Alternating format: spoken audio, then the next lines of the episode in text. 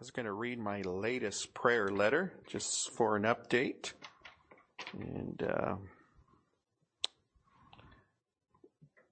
it's July 2023, so last month I sent it out. And um, uh, most of you, everybody here knows already, but just for the sake of maybe somebody online, um, I do full-time prison ministry and I work in four different facilities. I just got back, by the way, from Tennessee. I was doing uh, the Rock, well, I was at the Rock of Ages National Conference and um, Rock of Ages is a prison ministry and I'm, my wife and I and our kids are missionaries uh, with Rock of Ages. And uh, of course, we're locally here in the Northwest, and we work at um, uh, four different facilities, Columbia River Correctional here in Portland, where they're weekly, Cowlitz County Juvenile Detention Center in Longview. It's a juvenile facility. Um, Donald D. Long, which is a juvenile facility for uh, Multnomah County, Washington County, Clackamas County, the three largest counties in Oregon. I, am in that facility and then um, McLaren, which is the state facility in Woodburn, Oregon. And so um, youth who are arrested end up at McLaren uh, from the state of Oregon. Um, that's where they'll go if they get a long-term sentence. And so we're in those facilities weekly. And um, but I was getting at, I just came back from uh, Cleveland, Tennessee, flew into Chattanooga and then I was there for a week for just updates on the ministry and training and all the missionaries get together once a year. At least we try all of us get together. There's probably about a hundred and I want to say 120 missionary families um, in the U.S. and around the world. Um, we still we do have some national missionaries, in other words, in other countries where um, uh, we have ministries at where the nationals will run that Rock of Ages uh, prison outreach. Primarily, we're a prison outreach, but we do reach um, in the, more in the foreign fields. We reach uh, uh a lot of the government agencies and the schools, and um, and we also have a, a full team that does just military prisons um, and does revivals in the different uh, brigs around the United States. And um, uh, we have a full-time guy there in Fort Lewis here in um, Washington State at the brig there. And so, anyways, that's our ministry. But, but of course, as you guys know, I do those mainly youth facilities, and I'm just considered a volunteer, but I do it full time. And I'm there weekly in these facilities as your missionary that supports me to do that. And so uh, that's what we get to do. Let me just read the latest prayer letter that I have for July 2023. Kind of gives you an idea uh, what's going on in the prison ministry. And one day I was coming into one of our facilities and I sensed a little more stress than usual from the staff. This tends to give me an indication of how things might be in the living units um, that I was about to visit. When I entered the third unit, I could sense things were particularly tense there. As the staff member, staff member greeted me at the door and said, it was good to see me. Uh, wait a minute. I'm, it's here. As the staff member greeted me at the door, I said it was good to see her. In other words, I asked her, it was good to see her. I asked her how, uh, like I always do, how are how are you doing and how are things in the unit? She immediately began to cry and told me it's been a tough day. and that she had just been physically threatened by a resident.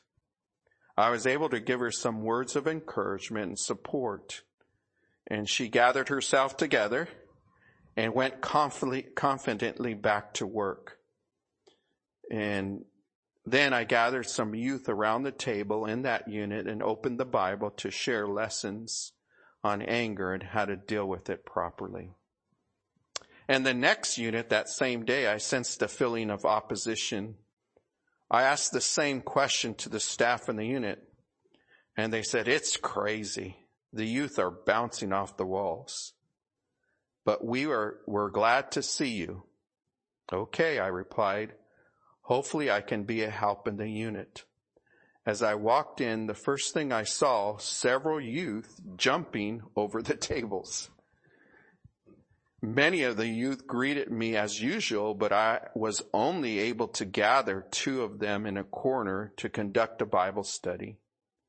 The chaos continued to go all around me, including one youth having a meltdown and proceeding to destroy his own room. I spent around 15 minutes with those two. And as we were gathering, uh, and, and as we were getting uh, to the end of the Bible study, I asked them to pray with me. Um, as I led in prayer, we prayed for all the youth and staff. I led them in prayer and prayed for all the youth and staff. Excuse me here, my eyes are not working by name, including one, the one destroying his room. When I finished praying and stood up from the table, I began to gather my things to leave. Suddenly, the chaos stopped. All the youth began to walk towards me saying, Brother Rick, don't leave. Please don't leave. Please read the scriptures to us. Ten kids gathered around the table and sat quietly and calmly, listening to me share the lessons on peace, on the peace of God that passes all understanding. The staff and I were amazed. Even the boy who was having a meltdown stopped immediately and started cleaning up the mess he had made in his room. He apologized me, to me for not being in the Bible study and said that he was listening while cleaning his room. I was reminded of the power of prayer and how God cares for these youth. He was just waiting for someone to pray for them. Prayer. Yeah. And I kind of shared that, I think, a few weeks ago when that happened. Yeah. And then here's another story. One of the staff who worked at the facility for many years felt sudden chest pains one Saturday while he was working. 911 was called. Immediately they got him to the hospital, but there he soon passed away. I was made aware of this upon entering the facility on that Monday. We had a great service that evening and were able to bring comfort to the youth there. I was watching the staff and sensed that this uh, sense that they needed our help probably more even than the youth did.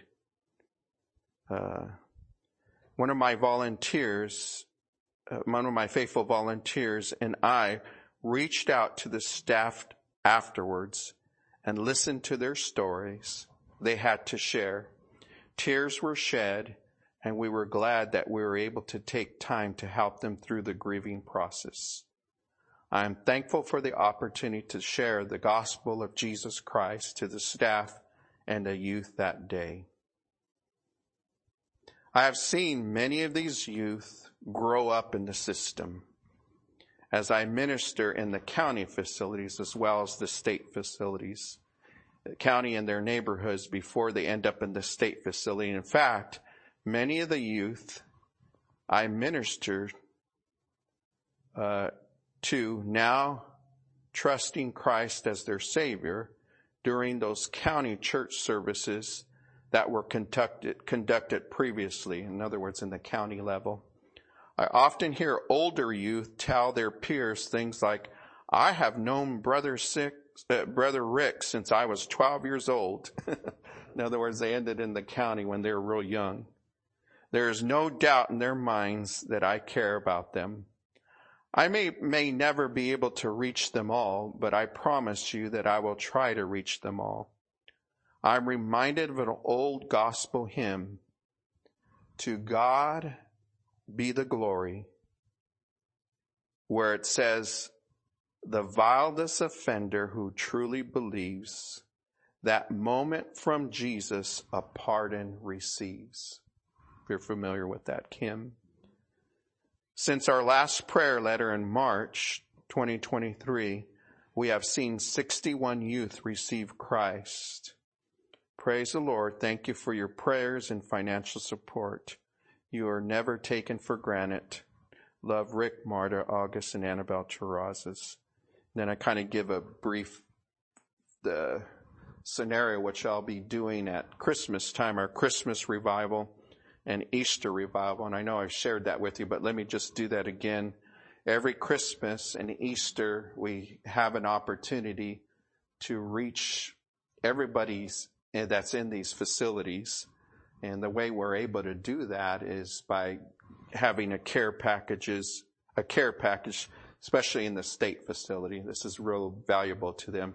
Just simple items like a bar soap, toothbrush, pair of socks, shampoo, deodorant, um, and uh, of course we put candy and gospel tracts and we hand it out to everybody in the facility.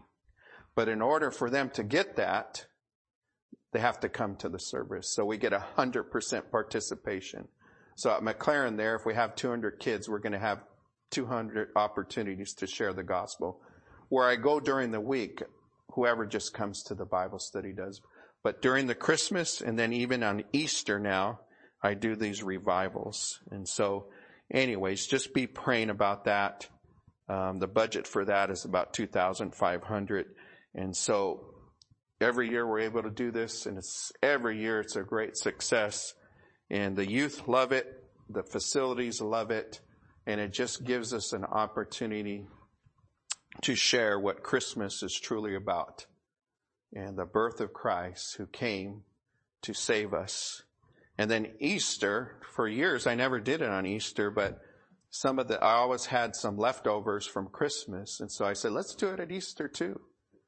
Some of the two best times to share the gospel is Christmas and Easter. People are, are more open to the gospel than any other time during the year during those two seasons.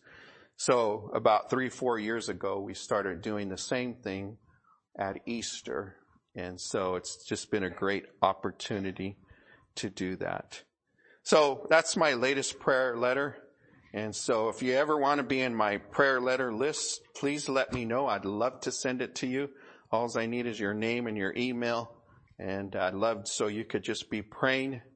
Uh, and then it kind of gives you some, like I did today, some stories uh, about our experiences. Uh, I only do it about once a quarter, the prayer letter. But uh, if you would like to receive that, please don't hesitate to ask me and I'll get it to you. And so, but saying all that, I say pray for us. Please pray. Uh, God is doing a work like um, an amazing work in these uh, four facilities. Um, and so we have an open door. Could close. It closed for two years during COVID. But uh, I've been doing this now for over 21 years. I think this is my 22nd year uh, being able to do these um, uh, facilities. And so the other day I had a call from a pastor um, in Prosser, Washington, and uh, who supports my ministry at Lighthouse Baptist Church. And he says, Hey, I want to share a story. The other day, there was a guy sitting in the, in our property, the church property. And, uh, I walked up to him and began to witness to him, invite him to the church. And the guy says, I'm saved. I'm, I know Christ as a, my personal savior. And, uh, and then the pastor mentioned, well, uh, could you share a little bit about how you got saved or, you know, share your testimony? He says, well, I was at a juvenile detention center when I was young and a preacher came and shared the gospel with us. And I prayed and received Jesus Christ as personal savior. And it was one of the facilities that I happened to work at. So, and so there he was. He had a very clear testimony of salvation and he got saved at the juvenile detention center. And so praise the Lord. Um, God is doing a work. And so thank you for being a part of that. And so, by the way, any questions about any of that? Any questions about the work or anything? Well, you got me here. yes, sir. I can say that you know your impact doesn't reach just the kids because a lot of these kids, their family, it's a familial type situation. I've seen Right. fathers, their sons are in prison, Right. sons go down. So if you can affect one of those kids, you're not going to reach just that that kid. You're going to reach somebody else in the family. That's you, if you break that chain, that's a huge deal. And you're right on, and uh, and coming from somebody that's in law enforcement for many years, yeah, and uh, that's the whole goal is to break that cycle. And you're exactly right. I'm at the. I've been in it now 22 years, and I think for the first time I'm seeing the second generation where you have, hey, I had your father in here, now you're in here, and so and and you've seen it probably where grandfather and father, and now the son's their grandchild. And so uh, we need to break that cycle, huh? Yeah. And so Jesus is the one that could break that cycle. And, uh, and uh, the county and the state, they have some good programs, uh, but they can't give the gospel, but we can. And that's what my job is.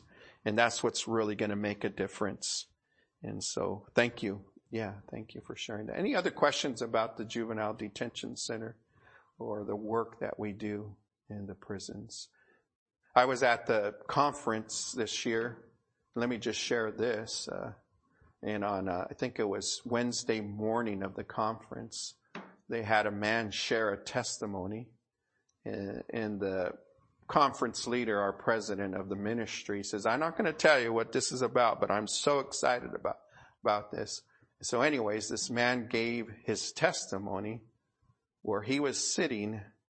He, he came from a background where his grandfather was a preacher. His father was a preacher. He had several uncles who were preachers and uh, they preached in camp meetings and were known and preached in different uh, conferences and were pastors.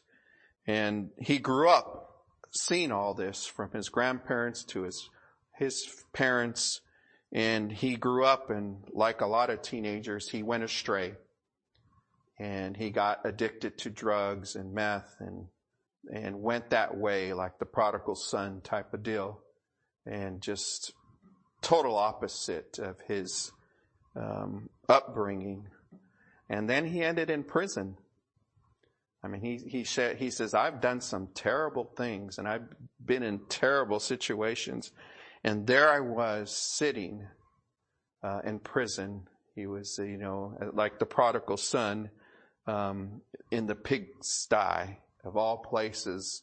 A Jewish man is sitting in a pigsty eating what the pigs eat.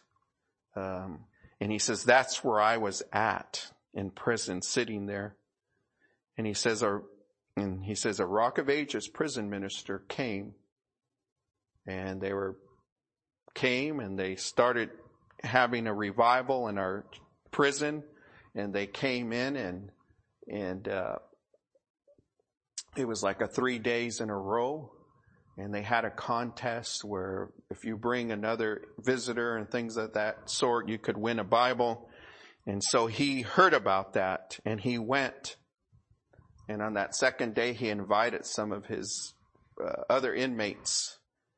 And uh, and it was at that prison revival where he recommitted his life to Christ. And he, he was saved, but he wasn't following God. Um, obviously he ended up in prison and, and the, and then he said, and now I'm a pastor. He has his own church and he's pastoring a church. And so it was just a great testimony. It was a great reminder. A lot of times we never know what happens, especially working with the youth. You know, we're, as a chaplain and as a volunteer, I'm not able to follow up and to go find out what happens in their life, though I wish sometimes I saw that. Sometimes I'll see a kid come to church or something of that sort, and that's always encouraging. But you really never know. Uh, we just plant the seed and we ask God to, that's all our job is. I can't save anybody. I can't change anybody's life, but Christ can. And so our job is just to throw out the seed and give the message of Christ. And you never know until we get to heaven what all that was worth, what all that done for others um, who've gotten saved and lives were changed. So, yeah. Anyways, that was exciting.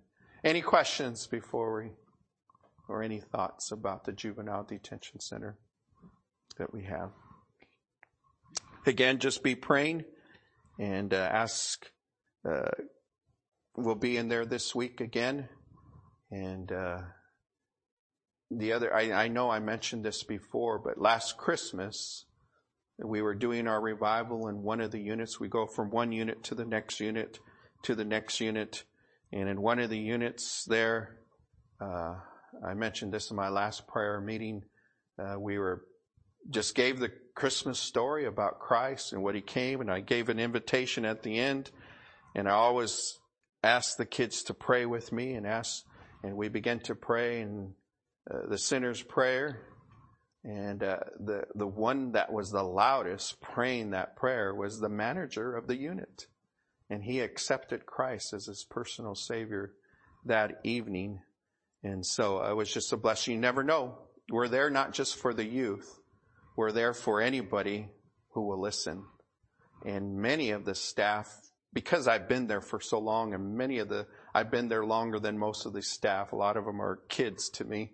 And, um, but, uh, the older I get, the more you feel like that.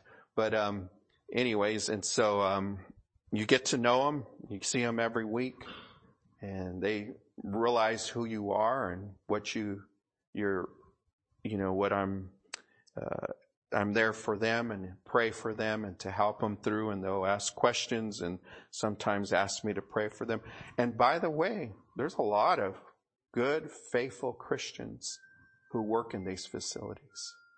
And so I'm just blessed to work with those and we're on a team and we all have the same goal of reaching people to Christ. And so it's, there's a lot of good Christians in those facilities that work there. And so we're blessed in that sense too. Good. And so let me just uh, share some things. I won't keep you too long. The hour is late already. I wanted to look at Jesus and when he prayed in the Bible. Um, when Jesus prayed in the Bible and some of the sections in the Bible and what he prayed for and what were the circumstances. Um, the Word of God instructs Christians to follow in Christ's steps, to be Christ-like. And, um, and in that, in saying that, we need to follow Christ and learn from Him in His prayer life. And like I've said before, if Jesus needs to pray, certainly we ought to pray. Yeah. And, uh, the older I get, and I know I've shared this with you already, but the older I get, the more I realize the importance of prayer. And the more I realize that it's a tool that works. It's not just something we're told to do and hope for the best. No, I'm learning prayer works. And I wish I would have knew that even as a young preacher, how powerful it was. But the older I get, the more I realize maybe because I uh, need prayer more and the people around me need prayer more. Jesus has opened a school in which he trains his redeemed ones who specially desire it to have power in prayer.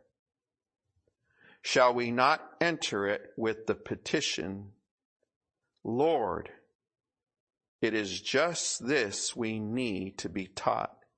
Oh, teach us to pray. That's what somebody said. Andrew Murray said, teach us to pray.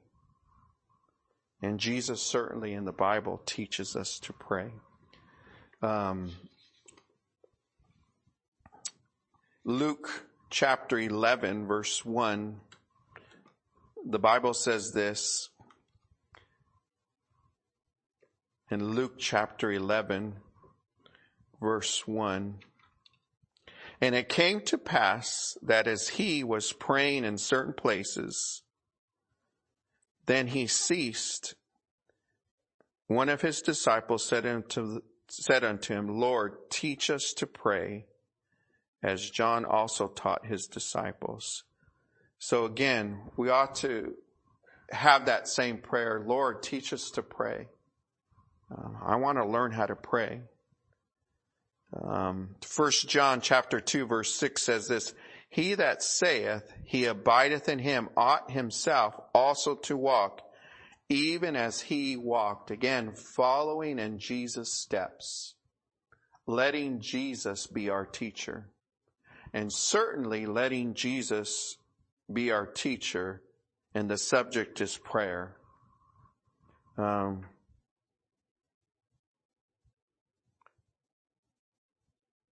Jesus has opened a school in which he trains his redeemed ones who specially desire it to have power in prayer.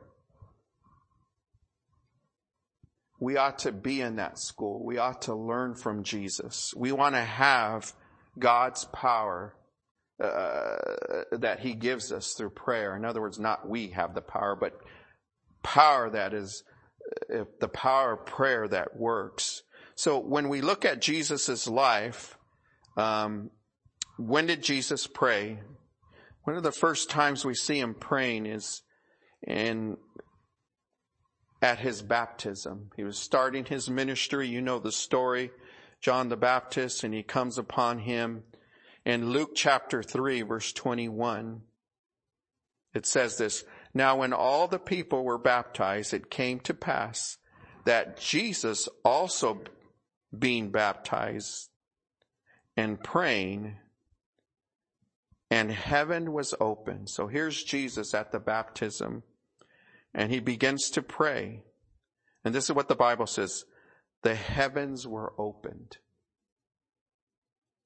So look at that prayer here and look what it's saying. Jesus begins to pray and what is the result of it? The heavens were opened. It's almost like through prayer, the heavens open. God's listening. God wants to hear what we have to say. Verse 3, verse Luke 3, 22.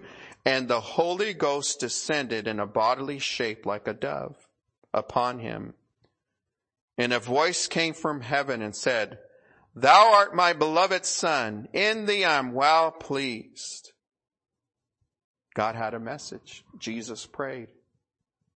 And Jesus heard from God. I know they're all in one and the same, but we understand uh, Jesus was uh, 100% man, though he was 100% God. And because of his need to pray there, we, the heavens were opened. And I believe that's true with us. When we call upon God, it's God hears us. I know there's hindrance to prayer and we're not going to get into that, but God hears us. And Jesus prayed there at his baptism. Um, and Jesus prayed in the beginning of the day. Uh, Mark chapter 1 verse 35. And in the morning rising up a great while before day, he went out and departed into a solitary place, and there he prayed. It's a good thing to start out our day with prayer. Let's start off right. Maybe even before our feet hit the ground, we ought to pray, God, be with us. we need you today. We need your help today because it is true. We do need his help. We do need his guidance. And if Jesus prayed early in the morning, we ought to pray early in the morning. So Jesus' prayer begins in the day, early in the day, in the morning. So it's another example where Jesus prayed. Let's look at Luke chapter 5. Luke chapter 5 verse 15.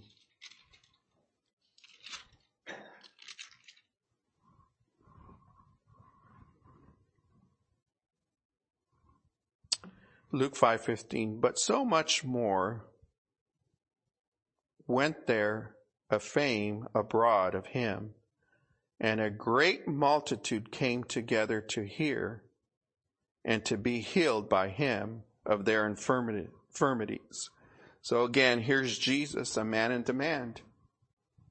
People were gathering. People wanted to hear what he had to say.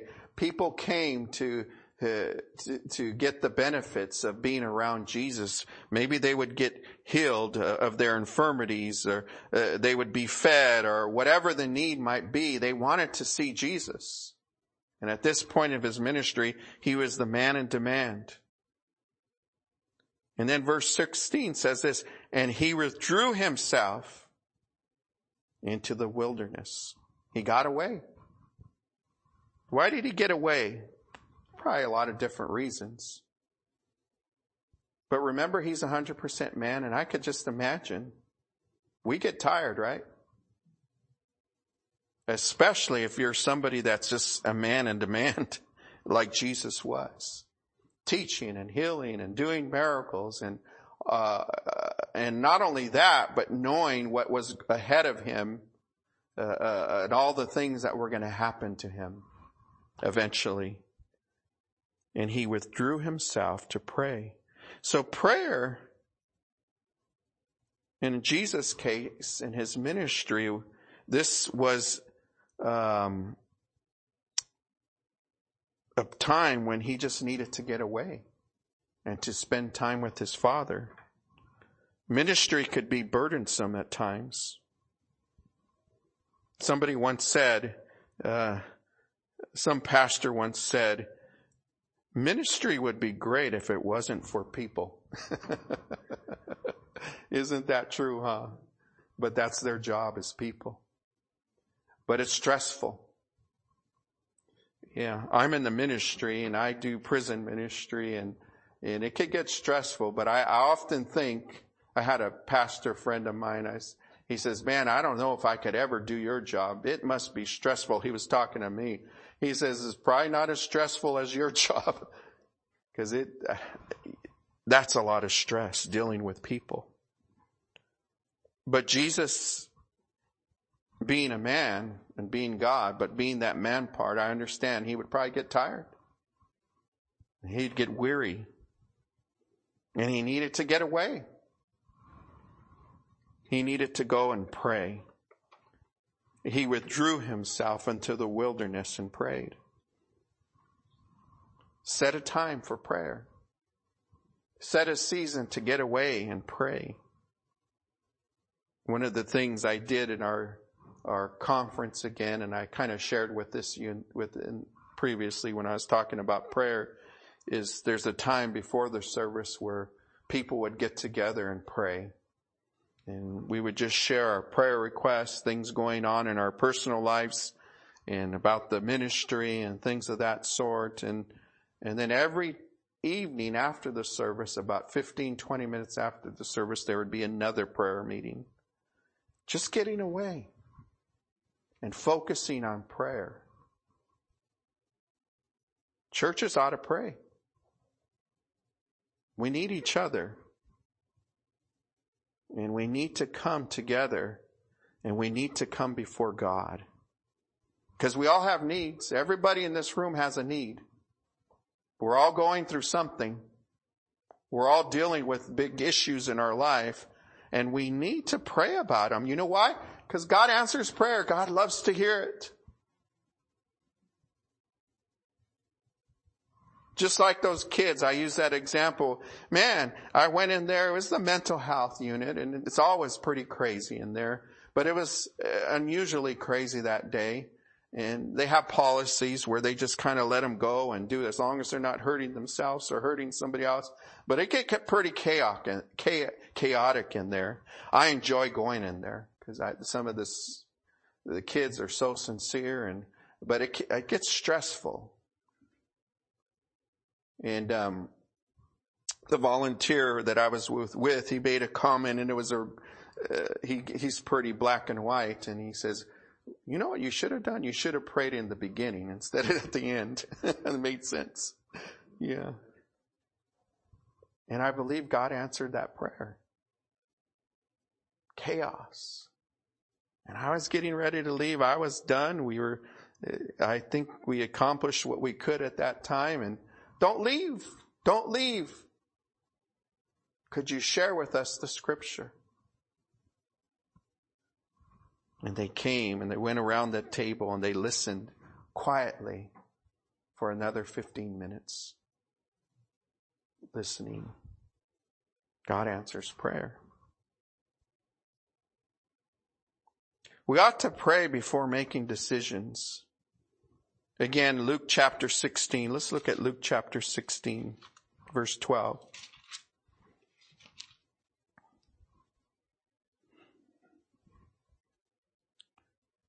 Luke's, I'm sorry, Luke chapter 6. I'm sorry. Luke chapter 6. Verse 12. And it came to pass in those days, and he went unto a mountain to pray, and continued all night in prayer to God. And when it was day, he called unto his, to him his disciples and of them he chose twelve whom he named apostles. And he begins to name them off.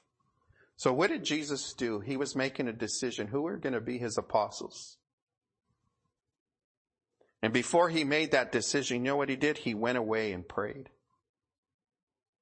So it's a reminder to me, before making decisions, we ought to pray.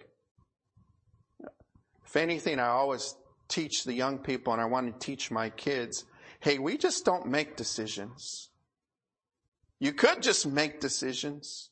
And a lot of people just make decisions. But what you ought to do is consider God and ask Him His opinion about the decision you're going to make. And we live in a country today where we just, uh, we have in our mind what we're going to do, but we don't even consider God. And so before making decisions, let's go before God and ask Him, hey, is this the right decision? Is this what you want? Maybe it's a career. Maybe it's who you're going to marry. Maybe what purchases you're going to make. Um, and ask God to shut the door or close the door. So we need to ask God. We need to pray. Martin Luther said, he who has prayed well has studied well. He who has prayed well has studied well. We need to consider God. We need to consider what he says and ask God. Ask God.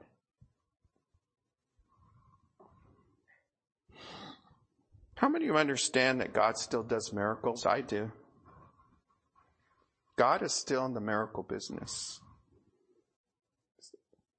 It's not so much that uh, I don't. I'm not a TV evangelist where it's all about we're not supposed to have any problems, and if we have problems, we're not right with God. That that's not what the Bible says. A matter of fact, it's the opposite.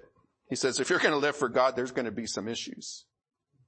That's just part of life, and especially if you're going to live for me. But yet God still works. And he does, still does miracles. And we need to ask though. John chapter 11. Let's turn to John chapter 11.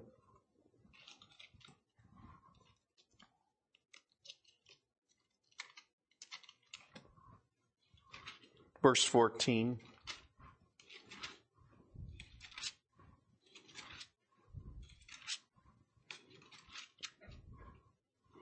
In verse 14 says this, Then said Jesus unto them plainly, Lazarus is dead.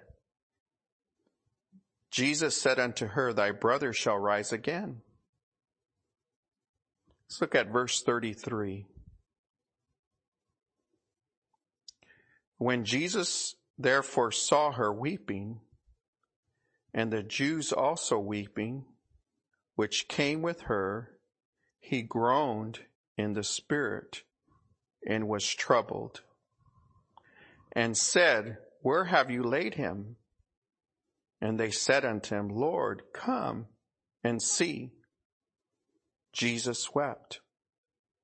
Then said the Jews, Behold, how he loved him.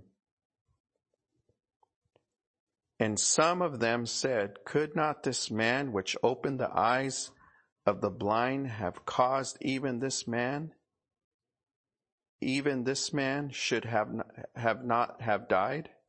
So here we are, we see the story here where um, Lazarus was dead and they came and they got Jesus and they warned him, hey, you need to come. Lazarus is dying. And Jesus kind of took his time getting there.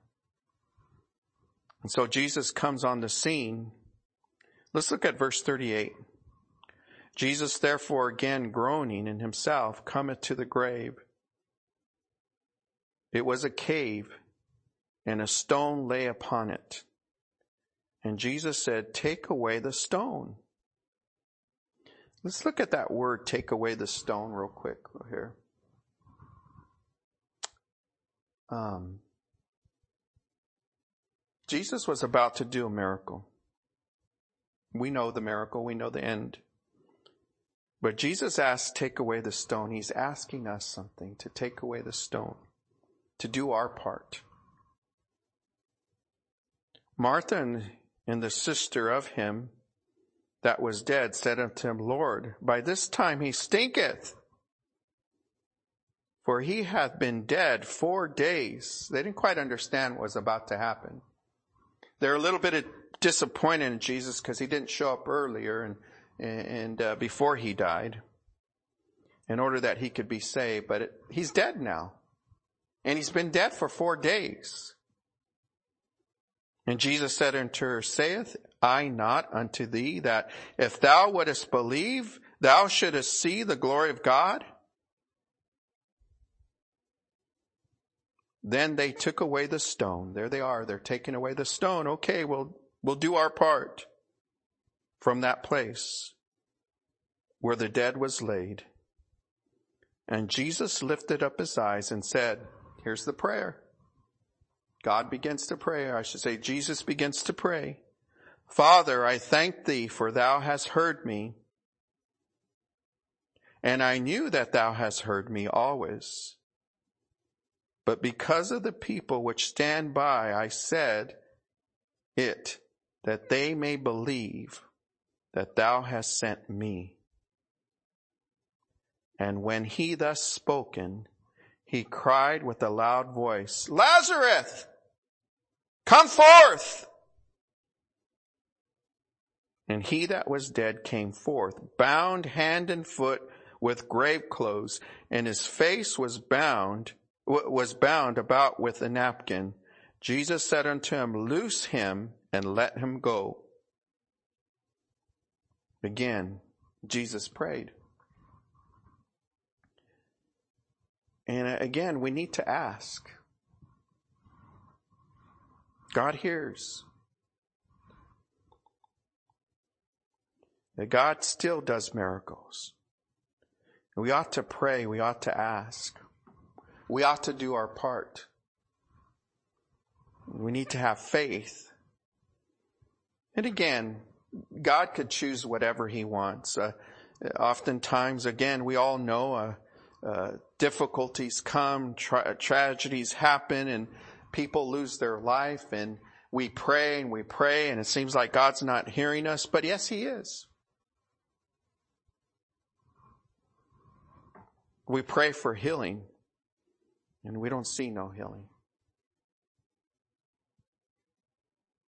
We pray for life and sometimes they die, but the, does God answer prayer? Yes, He does. When that person dies and goes to heaven, they're more healed than anybody of us. so God answers prayer. They have better health than any of us when they're in heaven.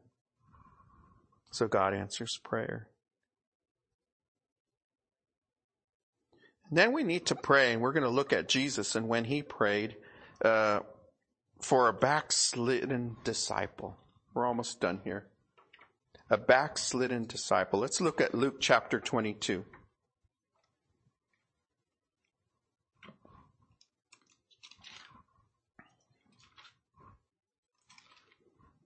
Verse 31.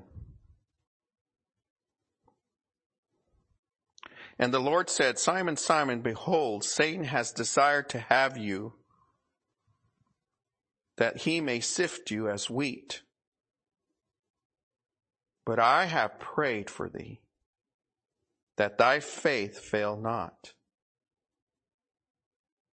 And when thou art converted, strengthen thy brethren.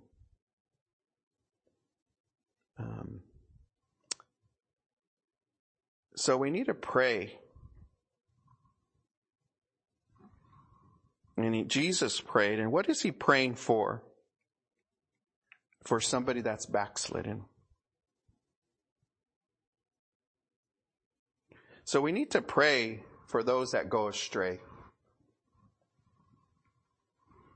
Uh, sometimes we kind of just throw them out and we forget about them or we think, oh, they get they got what they deserved or they're getting what they deserve and uh, i understand that and there's some truth in that but again we're reminded when jesus prayed we he prayed and uh, he's praying uh, for simon peter here and god answered his prayer and we need to pray for those that are backslidden, for those who've gone astray, for those who are falling uh, away from God or whatever, we need to pray for them. Some of you have kids, grandkids, uh, whatever the circumstances, close relatives or friends, and uh, they once were serving God and we're on the right track, but and, and but God can make it. You know, God hears our prayers, and we ought not to stop praying. Because God is working. I can't tell you how many people I've met in prison who who are backslidden and they were once in church and they were saved and uh, as kids they were in church and they were in Sunday school and they got baptized and they were even in uh, doing ministry in the church and they they got astray happens happens all the time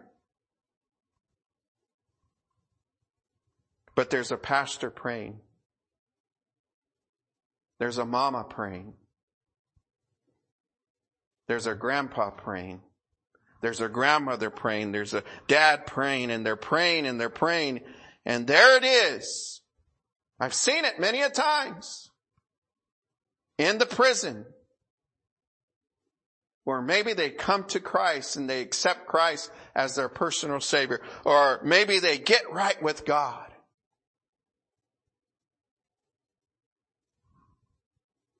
And it's not because of me, it's because of prayer. It's because there's people who are praying for them.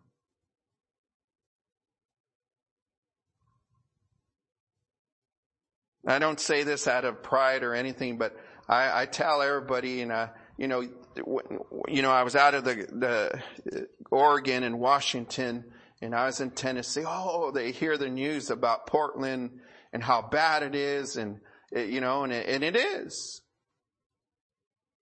It's a pretty bad place. And if you listen to the news, we know that the, the whole world knows about it.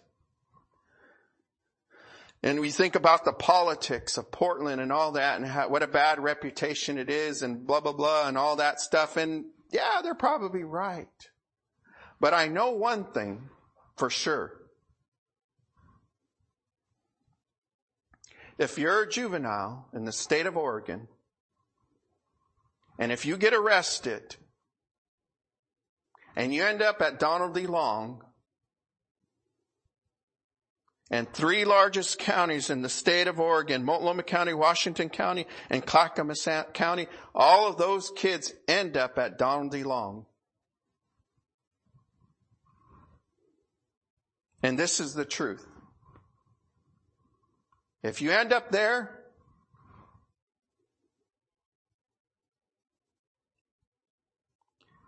you're going to hear the gospel. You're going to pretty much get a clear gospel message there. So again, I remind you, there's a lot of forces against us. But God is with us. And they're no match to God.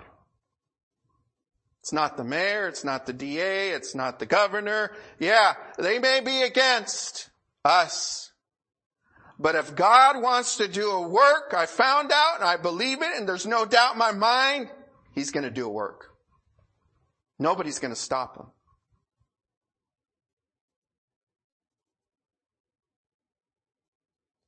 It's because of God. God is still in the business of doing those things that we could consider miracles. So we need to pray. We need to have intercessory prayer. And we need to pray and, and when we pray and when we pray and when we pray, we're going to see God work. We're going to see God work. Um, and I'll end with this maybe here. We're almost done here. Prayer. We need to pray for others. We need to have intercessory prayer for others. Um, let me read this verse. Let's turn to John 17.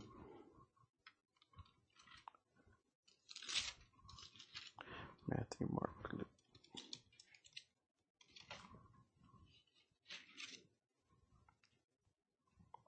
Let me, let me just start here with verse one. These words spake Jesus and lifted up his eyes to heaven and said, Father, the hour is come. Glorify thy son that thy son also may be glorified, glorify thee. As thou hast given him power over all flesh, that he should give eternal life to as many as thou hast given him. And this is life, eternal life, that they might know thee, the only true God, and Jesus Christ, whom thou hast sent. I have glorified thee on earth, and I have finished the work which thou gavest me to do. And now, O Father, glorify thou me with thine own self, and with the glory which I had with thee before the world was. I have manifested thy name unto the men which thou givest me out of the world. Thine they were that gavest them me, and they have kept thy word.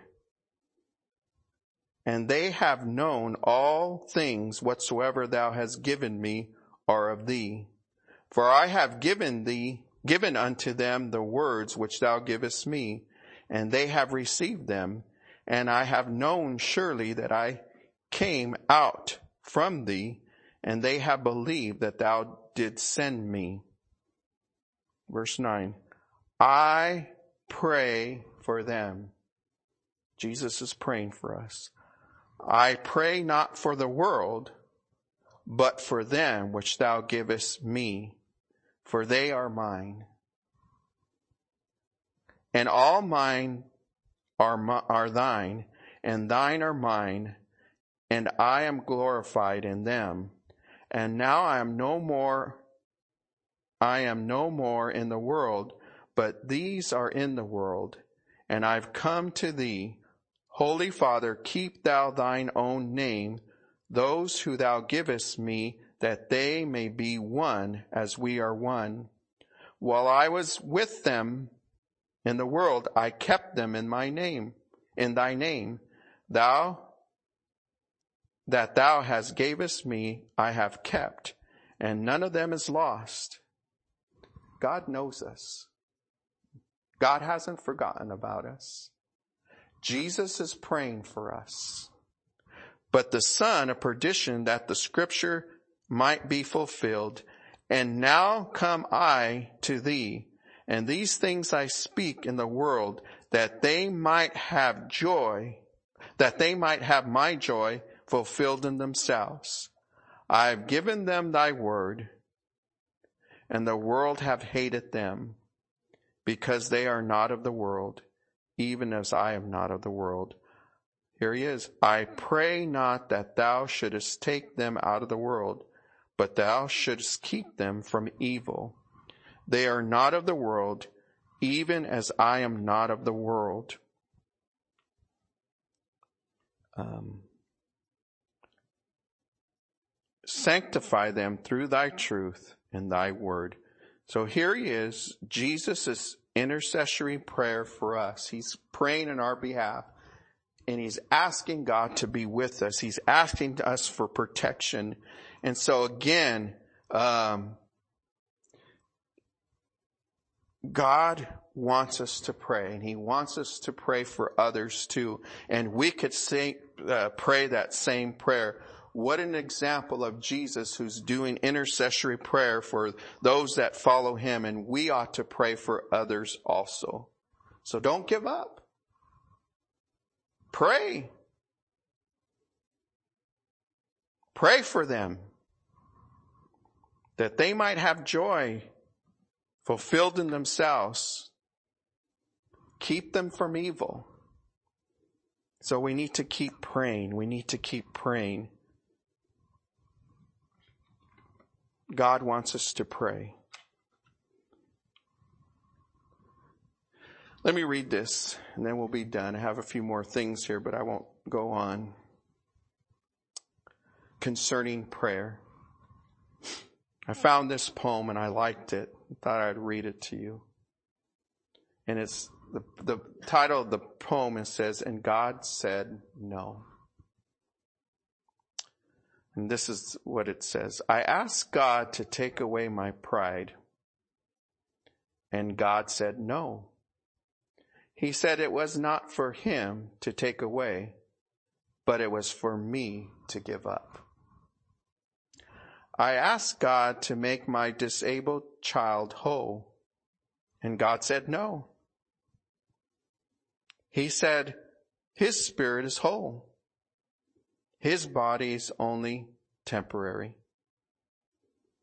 I asked God to grant me patience.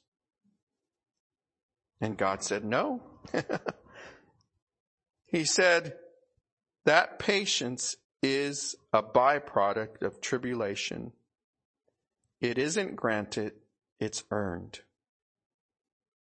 I asked God to give me happiness. And God said, no. He said, He gives blessings. It's up to me. Happiness is up to me. God gives us blessings. I asked God to spare me pain and God said no. He said suffering draws you apart from the worldly cares and brings you closer to me. Isn't that true? We're better off being close to God. If it, if pain brings us close to God, be, so be it. I asked God to make my spirit grow. And God said, no, he said, I must grow on my own, but he will prune me and make me fruitful. I ask God to help me love others as much as he loves me. And God said, ah, finally you have the idea.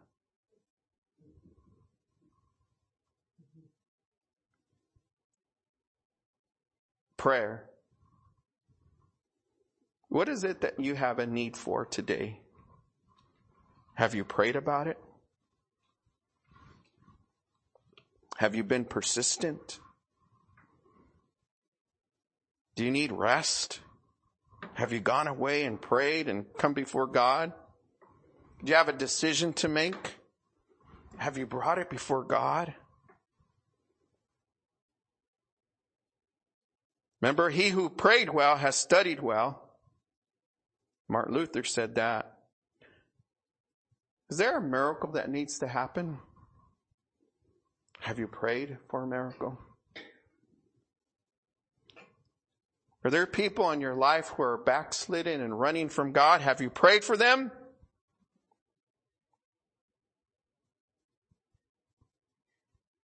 God wants us to pray. Hey, Brother Rick, you should have prayed before.